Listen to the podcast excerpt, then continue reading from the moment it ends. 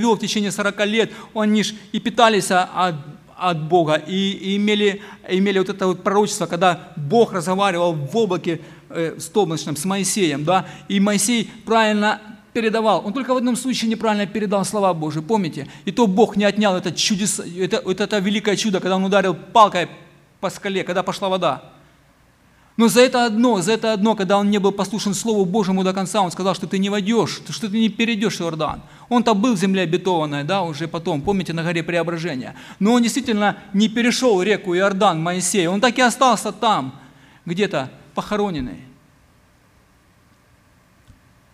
Та же самая власть, которой обладал Иисус, который исцелял, изгонял, прокаженных исцелял, мертвых воскрешал, бесов изгонял, да, он точно такой же властью и наделяет своих учеников. Что выражается, интересно, это выражается в служении людям. Свидетельство о силе, о силе и славе Царства, оно, оно э, вот в проповеди Евангелия, да, что люди, покайтесь, ибо приблизилось э, к вам Царство Небесное. И потом оно выражается в действии к людям. К людям – так вот интересно, что если их сравнить с десятью заповедями, с десятью заповедями, первые пять заповедей были даны как отношения твои с Богом, да? а вторые пять заповедей в отношении людей. Ну, э, мы понимаем, что закон дал бы путеводителям как Христу, да, и никто его не мог исполнить до конца, и поэтому все жили верой в Иисуса Христа. Но вот эти вот служения людям, служения людям, Бог смилостивился над людьми, Он дает ученикам власть, и они служат людям тем, что исцеляет их. Они видят э, вот это вот, э, не, не они, а Бог видит их глубокую нужду, не только духовную, но и физическую. Они очень сильно страдают. И в этом раскрывается характер Бога. Помните, я, я, э, Господь Бог есть человеколюбивый, многомилостивый. Помните, как он говорит, он, как он открывается Моисею? Точно так же он показывает характер нашего царя, пришествие царства Иисуса Христа. Это любовь к людям, это милость к ним, сострадание к людям, величайшее сострадание.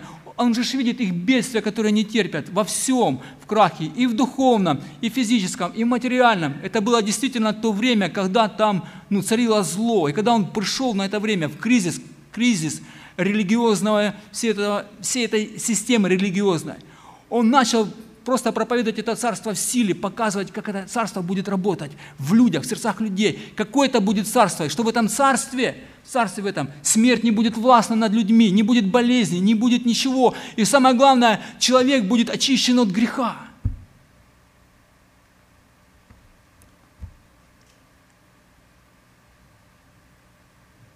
Вход в это царство – для нас, для людей, которые вошли в это царство, освободила нас и исцелила нас от самого страшного недуга, от греха, которым будет побеждена когда-то однажды смерть. И мы живем ожиданием этого царства. Ведь нет ничего нового. Даром получили, даром давайте – равные возможности для всех слоев населения, равные возможности для всех слоев населения получить благую весть, подкрепленную чудесным проявлением в жизни людей бесплатно. Это было в то время, братья и сестры. Вы вот просто держите контекст, что это было в то время, а подкрепляя их вот этими чудесными всеми исцелениями и изгнаниями всеми. Получить это бесплатно. Только уверовать. Даром получили, даром давайте. Этого очень сильно придерживались, кстати, раввины. Если в истории читать, я перечитал много, особенно об этом пишет комментарий, комментатор Баркли есть такой, он очень хорошо берет исторический контекст, он показывал, что раввины этого очень сильно держались. Они, если проповедовали закон, где-то рассказывали, где-то учили народ, они никогда не требовали за это платы.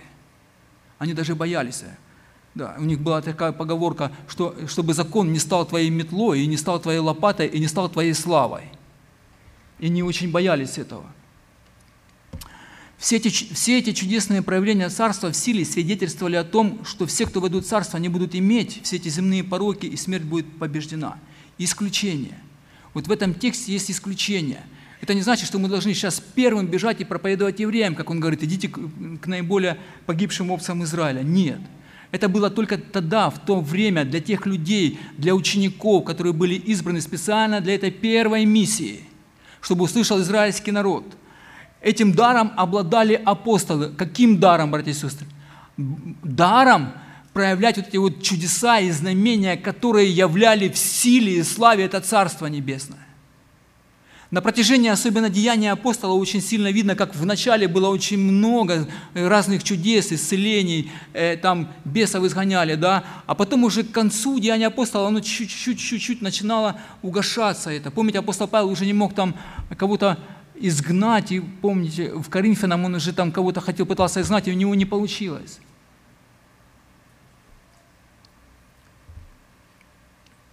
Это вот эти вот все чудеса и знамения, это были даны царем, его избранным апостолом, чтобы, это, чтобы вот эта вот истина, подлинность Божьего Слова была явлена через знамения и чудеса.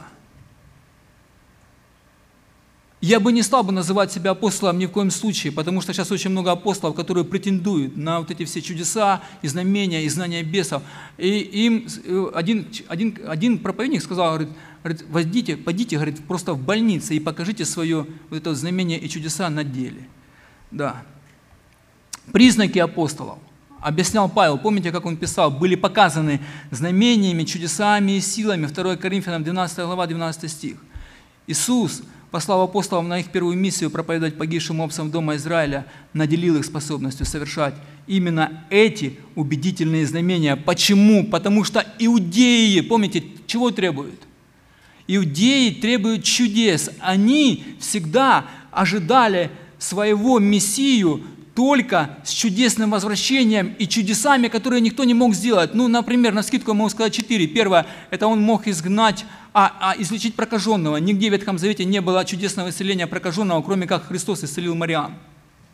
Если вы вспомните еще одну, ну еще и этот, э, Неиман. Все это было произведено чудесным образом было, чудесным образом. Второе – это э, чтобы воскрешать мертвых после третьего дня. У них считалось по обычаю, что после третьего дня уже никто не имеет права воскрешать, потому что, помните, смердит она. Они же говорили ему, Лазаря Христос воскресил, что он может изгонять э, э, бесов из немых, из, из глухонемых людей. Почему? Потому что они всегда, когда пытались выгнать, вы, выгнать да, и вот этих вот э, бесов из людей, они всегда спрашивали имя. А если человек глухонемой – и поэтому мессии, э, э, мессии все, вся верхушка элитная, они ждали Мессию, который будет делать эти чудеса. И представляете, приходит Христос, и Он начинает подтверждать своими чудесами, что это Он действительно, что это Он действительно, что это тот, которого ждали. Еще одно, никто не открывал глаза слепорожденному.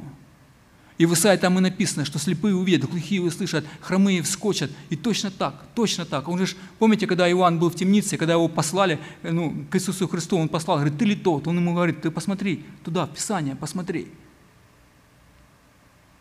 Это я, Иисус, Иоанн, Иоанн должен был увидеть в Иисусе Христе Мессию. Это точно так. Потому что иудеи требуют чудес, а елены ищут мудрости. Непринятие царя своего – еще одно, которое здесь можно увидеть, очень хорошую такую, еще одну такую, ну, point такой, да, очень сильный, вот в этом тексте. «Не берите с собой ни золота, ни серебра, ни меди в поясы свои». Деньги. Золото, серебро, медь. Деньги. Ни сумы на дорогу, сумка. Ни двух одежд, ни обуви, ни посоха, ибо трудящийся достоин пропитания. Вот Снова тут можно сказать, может быть, о, кратко, о кратковременном таком вот, э, вот этой миссии учеников, да. Но я думаю, что тогда ж не было кредитных карточек, скажите, ну не было, да, что можно было достать с кармана в любом месте, воткнуть ее туда и получить все, что ты хочешь, да. И не было у тебя много друзей в другом городе. Ты же не знал в другом городе, это надо быть иметь таких, ну, настолько друзей, чтобы можно было прийти и переспать, там, переночевать. Да. И не было очень много вещей, не было многих, многих гостиниц, да, и Христос учит своих учеников быть зависимым от Него. Быть зависимыми от Него. Братья и сестры, когда Он их посылает на вот эту миссию, Он говорит, что это не ваша работа, это моя работа. Я царь, и вы будете представлять меня и мое царство.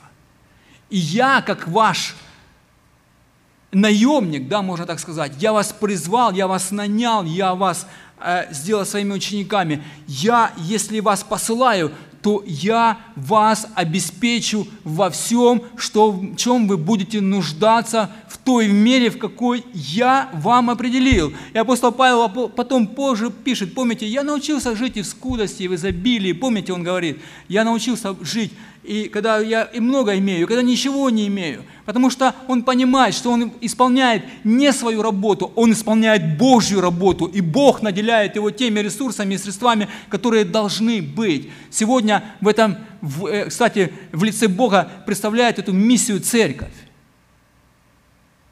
Христова.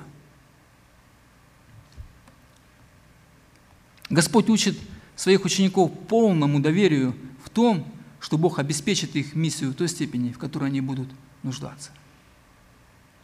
И вот теперь, когда э, вот они пошли, когда они пошли, еще Христос говорит им такую еще ремарку дает, Он говорит, делайте внимание на тех людей, которые принимают весть о Царстве, которые принимают. Какой город бы или селение не вошли, вы наведывайтесь, кто в нем достоин, и там оставайтесь, пока не выйдете. А входя в дом, приветствуйте его, говоря, мир дому всему. Если дом будет достоин, то мир ваш придет на него. Если же не будет достоин, то мир ваш к вам возвратится. Вы помните проповедь Геннадия, брата, которым рассказывал достоинство человека, чем достоин человек? Какой бы город или селение ни вошли, вы наведывайтесь, кто в нем достоин. И там оставайтесь, пока не выйдете. Есть такие две ремарки, такие очень хорошие такие, да, а, ну вот, достоин. Я, наверное, думаю, что человек, который принимает эту весть о, о царстве, принимает эту, он видит эту, он слышит эту проповедь, и он, их, он его принимает. И он принимает тех, кто, э, он принимает того, кто стоит за этими учениками. Понимаете? Они слышат эту весть о царстве, эти люди – кто достоин, и они принимают того, кто стоит за этими людьми, представителя этого царства, царя этого царства.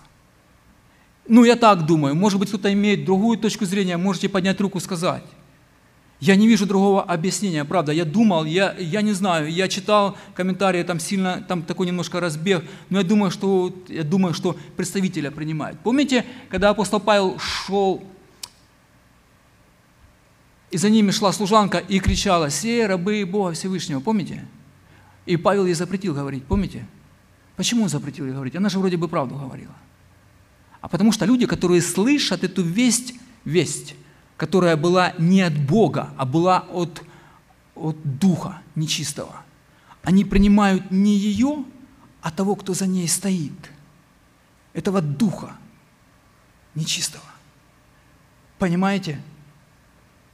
И поэтому я думаю, что здесь этот человек достоин, который принимает представителя, вот, именно кто их послал. Достоин человек, принявший весть о царстве, благочестивый человек, можно так сказать. Ну, благочестивый это еще не значит спасенный. Корнилий тоже был благочестивый и такой, и дающий много милостыни, и такой был хороший. Да, но это его не спасало, кстати.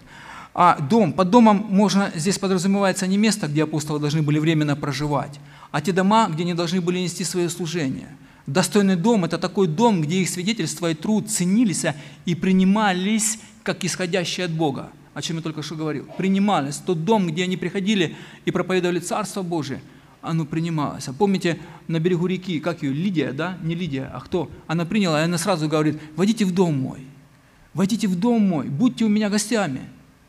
На берегу реки, когда проповедовал апостол Павел. А? Филиппа, да, Филиппа, да. да. И когда заходите в дом этот, говорите «мир дому всему», да?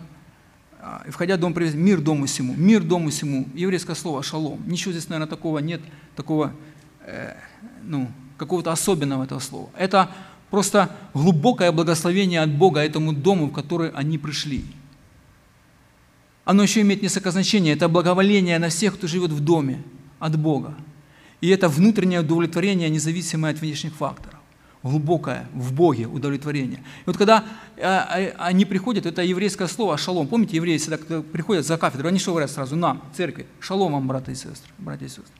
Шалом. Это вот, это вот этот мир, этот Божий мир, это неземной мир, это не приветствие, там, я вас, здравствуйте, там, или доброе утро, или еще э, вот это вот мир. Вот этот мир, это, это уже наша транслитация этого слова, это мир вам, да, который говорил Иисус Христос.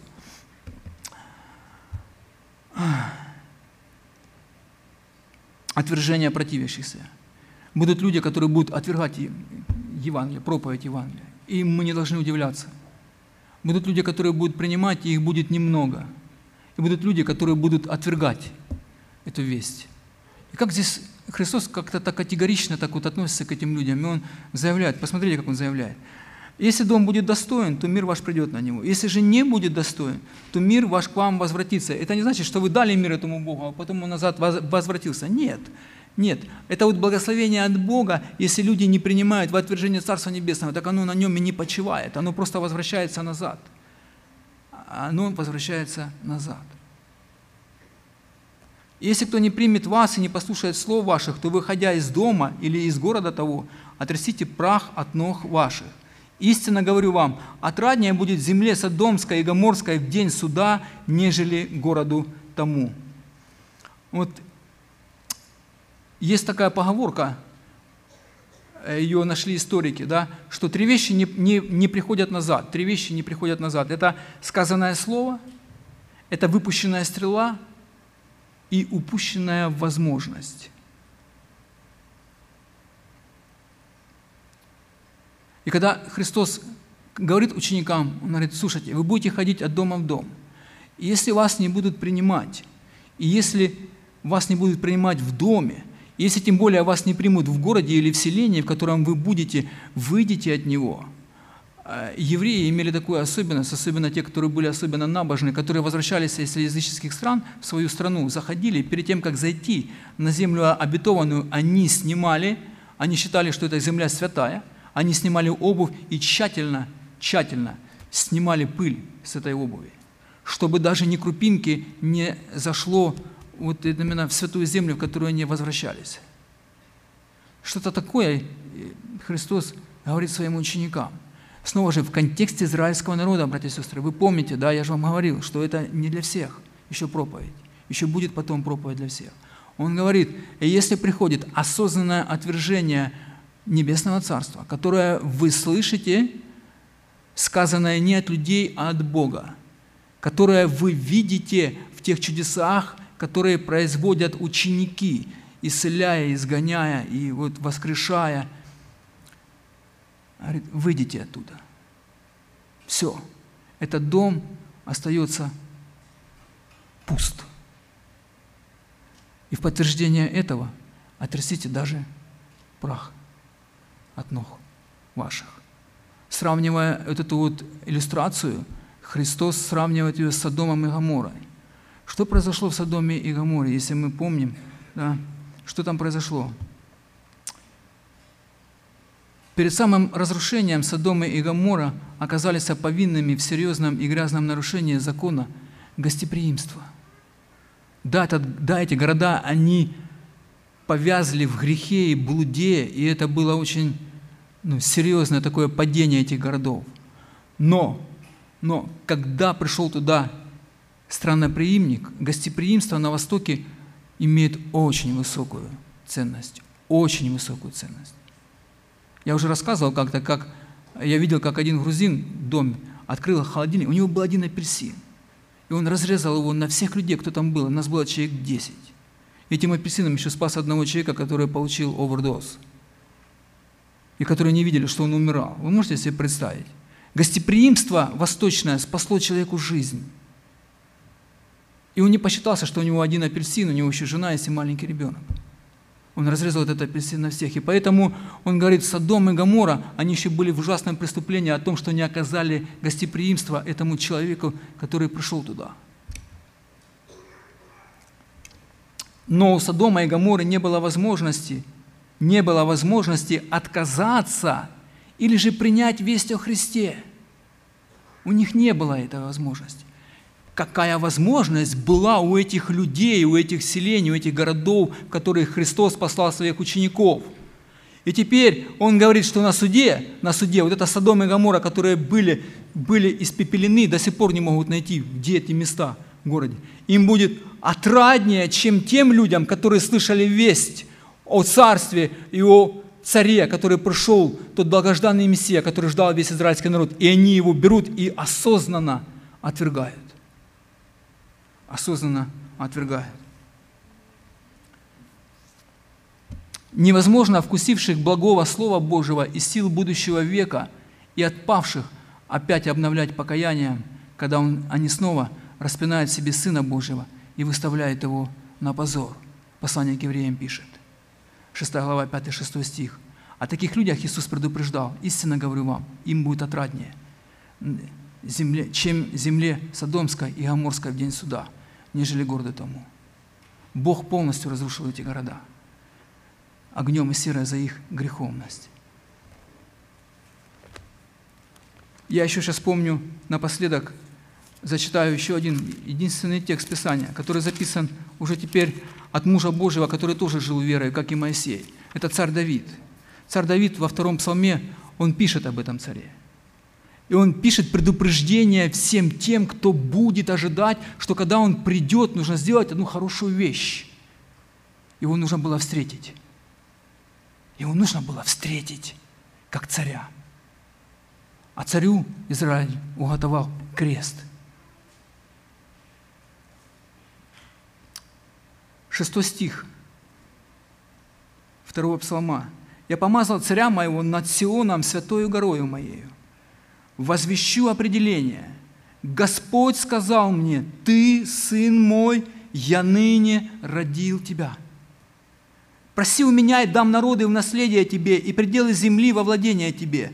Ты поразишь их жезлом железным, сокрушишь их, как сосуд горшечника. И теперь предупреждение, братья и сестры. Итак, вразумитесь, цари, вразумитесь, все цари земли, потому что идет царство, которое будет вечное и непреложное. Все царства на этой земле, они временные. Пришло царство, грядет царство, вечное.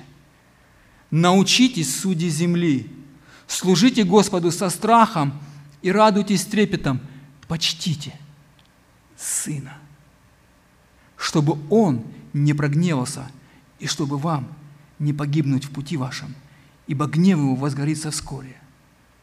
Блаженны все, уповающие на Него.